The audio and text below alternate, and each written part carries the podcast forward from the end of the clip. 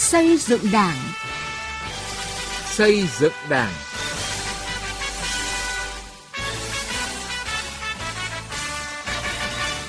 Xin kính chào quý vị và các bạn. Thưa quý vị, chương trình xây dựng Đảng hôm nay xin chuyển đến quý vị và các bạn những nội dung sau. Để Đảng mạnh hơn, cần lựa chọn bố trí đúng cán bộ đủ tâm, đủ tài tham gia vào cấp ủy các cấp. Dấu ấn công tác kiểm tra giám sát thành kỷ luật Đảng năm 2022. Thanh Hóa, những kết quả bước đầu trong thực hiện các nghị quyết của Trung ương Đảng và nghị quyết tỉnh Đảng bộ nhiệm kỳ 2020-2025. Từ nghị quyết đến cuộc sống.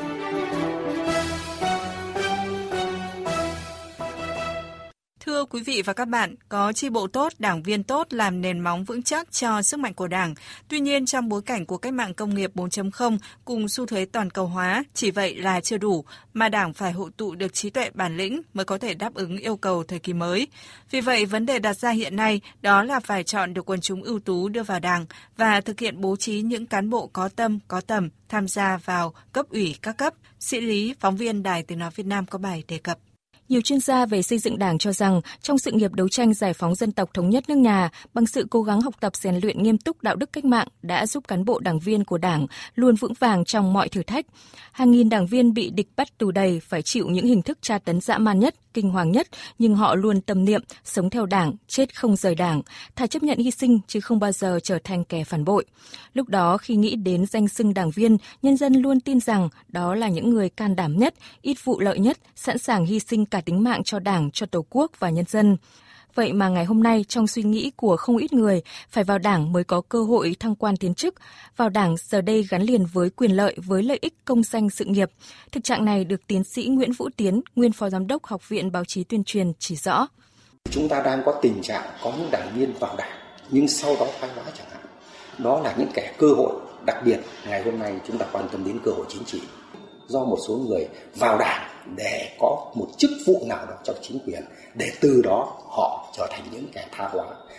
Thực tế hiện nay có một số người chưa quan tâm nhiều đến lý tưởng, đường lối, chủ trương của Đảng, nhưng tìm mọi cách để vào Đảng, thậm chí chạy để vào Đảng với mục đích vụ lợi cá nhân, để có danh tiếng và chui sâu leo cao. Đây là một trong những nguyên nhân dẫn đến số lượng đảng viên đông nhưng không mạnh, để Đảng vững mạnh từ gốc phải chọn cho được quần chúng ưu tú đưa vào hàng ngũ của Đảng, kiên quyết không để lọt những kẻ cơ hội, những người không đủ phẩm chất đạo đức hay những người thành phần tư duy theo lối cũ, cơ hội chủ nghĩa đứng trong hàng ngũ của Đảng. Giáo sư tiến sĩ Phan Xuân Sơn, Học viện Chính trị Quốc gia Hồ Chí Minh cho rằng đổi mới được cái, cái thành phần đảng viên, thay thế được cái thành phần suy thoái về tư tưởng, chính trị đạo đức lối sống, tư duy theo cái lối vào để có chức có quyền, chạy chức chạy quyền mình thì chỉ có giữ cương vị để giữ chức vụ, còn trách nhiệm thì mình đổ cho người khác ờ, tạo ra một thế hệ với các lớp đảng viên mới. Có chất lượng hoàn toàn khác, đáp ứng với cái điều kiện mới như là nhà nước pháp quyền, kinh tế thị trường, định hướng xã hội chủ nghĩa, cách mạng công nghệ 4.0 hội nhập toàn diện, sâu rộng, vân vân. Nhắc lại những vụ việc, những con số tổ chức đảng và đảng viên bị thi hành kỷ luật gần đây, trong đó có nhiều ủy viên Trung ương Đảng, Phó giáo sư tiến sĩ Lê Văn Cường, Phó Viện trưởng Viện Xây dựng Đảng cho rằng đó là bài học đau xót trong công tác quản lý đảng viên và đề bạt bố trí cán bộ. Chúng ta đã lựa chọn nhầm, đã để lọt vào cấp ủy một số cán bộ suy thoái, khiến bộ máy công quyền có chỗ bị hững hụt, tính nghiêm minh kỷ cương trách nhiệm của một bộ phận cán bộ đảng viên trong hệ thống chính trị không còn. Vì vậy, vấn đề đặt ra hiện nay là bên cạnh nâng cao chất lượng đảng viên thì cũng phải có được cán bộ, nhất là cán bộ cấp chiến lược thực sự đủ tầm vóc, trí tuệ, bản lĩnh để gánh việc nước, việc dân. Trong 10 nhiệm vụ giải pháp xây dựng chỉnh đốn đảng từ đại hội 12 cho đến đại hội 13 thì đã nêu ờ, rất đầy đủ rồi. Thế thì cá nhân tôi thì tôi cho rằng là nên tập trung vào đó là cán bộ, nhất là cán bộ cấp chiến lược. Chưa lúc nào trách nhiệm đặt lên vai những người làm công tác tổ chức xây dựng đảng lại nặng nề như lúc này. Đảng ta không thiếu những người có đủ đức muốn cống hiến cho dân tộc, cho nhân dân. Điều quan trọng là khâu lựa chọn nhân sự phải kỹ lưỡng, chặt chẽ với tinh thần trí công vô tư vì sự nghiệp chung.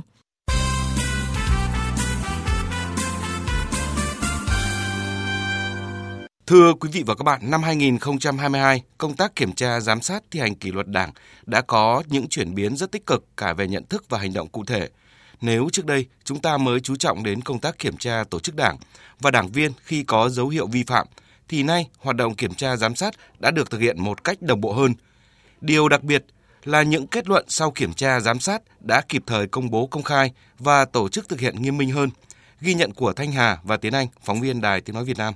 đã thành thông lệ từ nhiệm kỳ khóa 12 đến nay, các thông báo kết luận của Ủy ban Kiểm tra Trung ương thực hiện theo chỉ đạo của Ban chỉ đạo Trung ương về phòng chống tham nhũng tiêu cực được ban hành gần như đều đặn hàng tháng.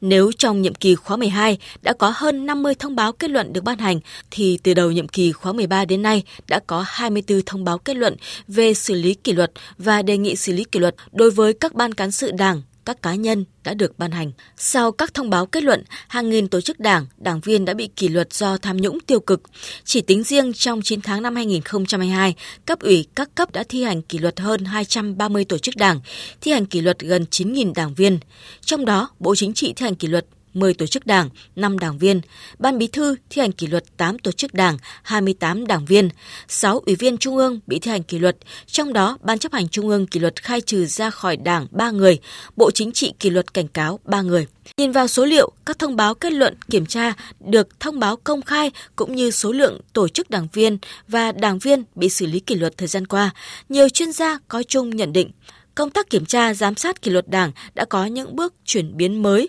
cả về nhận thức lẫn hành động.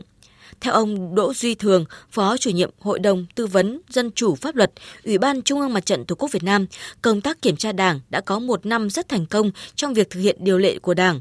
Công tác kiểm tra gắn liền với công tác giám sát và công tác giám sát đã đi trước một bước để phát hiện sai phạm,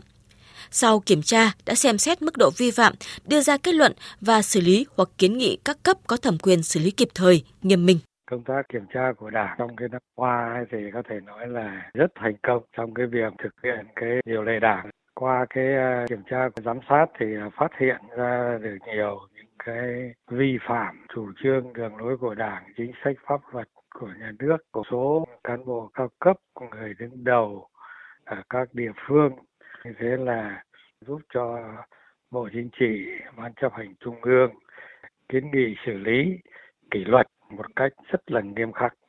làm cho đảng ngày càng trong sạch vững mạnh. Là người có nhiều năm gắn bó với công tác kiểm tra giám sát kỷ luật Đảng, ông Ngô Văn Sửu, nguyên vụ trưởng vụ 1, Ủy ban Kiểm tra Trung ương cũng cho rằng nếu như trước đây, thời kỳ Đại hội 5, Đại hội 6, công tác kiểm tra mới chỉ tập trung vào việc chấp hành điều lệ, chủ trương chính sách lớn của Đảng, nhà nước, sau đó là kiểm tra có dấu hiệu vi phạm, nhưng bây giờ có thông tin là vào cuộc kiểm tra, xử lý nhanh chóng kịp thời. Sự chủ động kiểm tra giám sát, xử lý kịp thời như vừa qua đã khiến nhiều cán bộ mới bị cảnh cáo thôi cũng đã tự giác rút lui. Vài năm nay thì đảng và nhà nước thêm chữ giám sát, chứ còn trước đây có nói đến giám sát không, chỉ nói kiểm tra thôi. Thì như thế là một bước tiến để nhận thức về mặt gọi kiểm tra gắn với giám sát, đấy là một nhận thức tốt và rất đúng đấy, rất trúng rồi đấy. Vài năm nay chủ động kiểm tra giám sát phát hiện ra đến đâu xử lý đến đó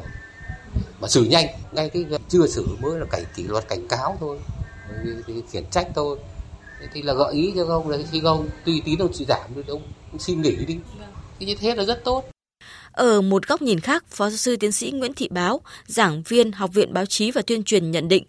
Ngoài việc chủ động kiểm tra giám sát với các tổ chức đảng và đảng viên khi có dấu hiệu vi phạm, cũng đã kịp thời xử lý kỷ luật những tổ chức đảng viên vi phạm với tinh thần không có ngoại lệ, đã xử lý nghiêm đối với người đứng đầu khi tổ chức đảng ở đó có vi phạm.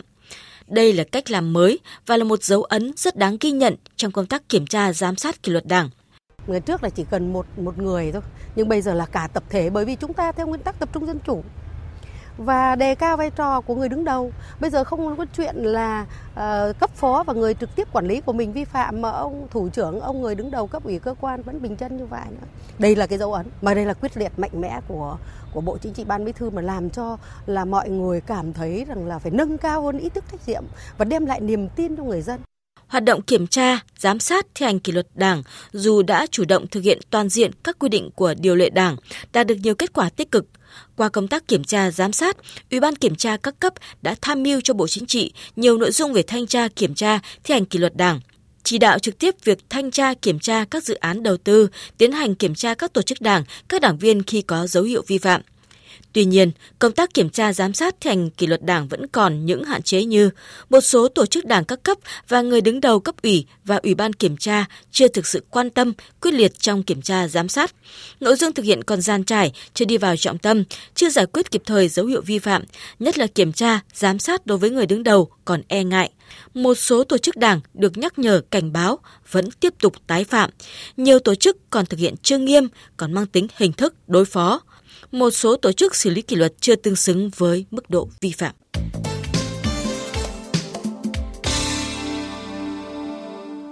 Thưa quý vị và các bạn, Thanh Hóa đặt mục tiêu phấn đấu đến năm 2025 đứng trong nhóm các tỉnh dẫn đầu cả nước, một cực tăng trưởng mới cùng với Hà Nội, Hải Phòng và Quảng Ninh, tạo thành tứ giác phát triển ở phía Bắc.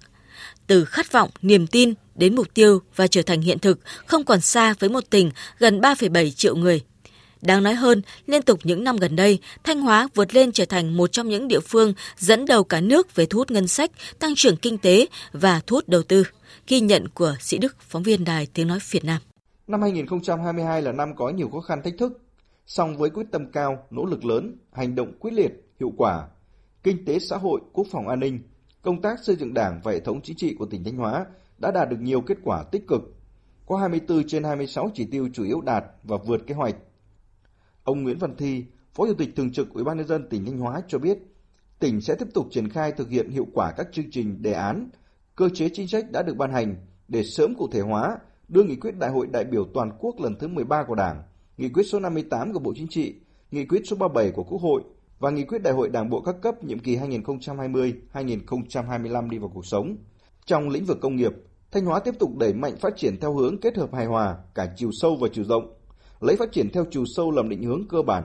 Với các ngành công nghiệp năng lượng, công nghiệp chế biến chế tạo và các ngành sử dụng công nghệ cao làm đột phá trong phát triển. Trong lĩnh vực nông nghiệp, tập trung thu hút và hình thành các khu nông nghiệp công nghệ cao, ứng dụng công nghệ để sản xuất hàng hóa quy mô lớn, giá trị gia tăng cao, tạo thương hiệu lớn trên thị trường sản phẩm nông nghiệp Việt Nam. Trong lĩnh vực dịch vụ, tập trung đẩy mạnh phát triển các ngành dịch vụ, trọng tâm là các ngành dịch vụ có giá trị gia tăng cao, ứng dụng hiệu quả công nghệ số và chuyển đổi số trong sản xuất kinh doanh. Về môi trường đầu tư kinh doanh, ông Nguyễn Văn Thi, Phó Chủ tịch Thường trực Ủy ban nhân dân tỉnh Thanh Hóa nói: Nâng cao ờ, chất lượng cải cách hành chính, cải thiện mạnh mẽ môi trường đầu tư kinh doanh, thực sự thông thoáng, hấp dẫn, trọng tâm là tập trung giả soát các thủ tục đơn giản, hóa quy trình thủ tục hành chính và các mẫu hóa các thành phần hồ sơ, rút gọn tối đa thời gian giải quyết thủ tục hành chính, đảm bảo thuận lợi nhất cho tổ chức, doanh nghiệp và cá nhân tạo điều kiện thuận lợi doanh nghiệp cho doanh nghiệp người dân tiếp cận các nguồn lực, đất đai, tài chính, nhân lực một cách nhanh nhất và tốt nhất huy động tối đa và sử dụng hiệu quả các nguồn lực để tạo đột phá trong xây dựng, kết cấu hạ tầng kinh tế xã hội theo hướng đồng bộ, hiện đại xác định con người có yếu tố quyết định thành bại trong thực hiện nhiệm vụ chính trị quan trọng này, từ nhiều năm trước thì Thanh Hóa đã xây dựng đội ngũ cán bộ và đổi mới mạnh mẽ công tác cán bộ. Nghị quyết Đại hội Đảng bộ tỉnh Thanh Hóa lần thứ 19 nhiệm kỳ 2025 xác định chương trình nâng cao năng lực lãnh đạo và sức chiến đấu của tổ chức cơ sở đảng, tạo chuyển biến rõ nét trong sắp xếp tổ chức bộ máy và xây dựng đội ngũ cán bộ là một trong sáu chương trình trọng tâm của nhiệm kỳ. Nhằm tập trung xây dựng đội ngũ cán bộ, trước hết là cán bộ chủ chốt các cấp, các ngành, từ tỉnh đến cơ sở, đủ phẩm chất, năng lực, có ý chí khát vọng vươn lên vì sự phát triển của tỉnh, đồng thời kiên quyết thay thế những cán bộ yếu kém về phẩm chất, năng lực, không hoàn thành nhiệm vụ, đưa những đảng viên không đủ tư cách ra khỏi đảng. Bí thư tỉnh ủy, Chủ tịch Hội đồng nhân dân tỉnh Thanh Hóa Đỗ Trọng Hưng nhấn mạnh: Đảng bộ, chính quyền đã tập trung lãnh đạo, chỉ đạo, đề ra nhiều chủ trương biện pháp đúng đắn, kịp thời, khoa học, hiệu quả và đã đạt được nhiều kết quả quan trọng. Hầu hết các chỉ tiêu đều đạt và vượt kế hoạch. Công tác xây dựng, chỉnh đốn đảng và hệ thống chính trị tiếp tục được tăng cường, Thanh Hóa đã và đang vươn lên phấn đấu sớm trở thành một trong những động lực tăng trưởng quan trọng, một cực tăng trưởng mới ở khu vực phía Bắc và cả nước. Người đứng đầu tỉnh Thanh Hóa khẳng định, nghị quyết số 58 của Bộ Chính trị, nghị quyết số 37 của Quốc hội về thí điểm một số cơ chế chính sách đặc thù phát triển tỉnh Thanh Hóa vừa là kỳ vọng tầm nhìn quan trọng của Trung ương đối với sự phát triển của tỉnh Thanh Hóa, nhưng đồng thời cũng là trách nhiệm vai trò của tỉnh Thanh Hóa trong việc khơi dậy, phát huy tối đa tiềm năng, lợi thế của mình để lan tỏa đóng góp lớn hơn cho sự phát triển của vùng và sự phát triển của cả đất nước. Đến đây, thời lượng dành cho chương trình xây dựng Đảng đã hết. Cảm ơn quý vị và các bạn đã quan tâm theo dõi.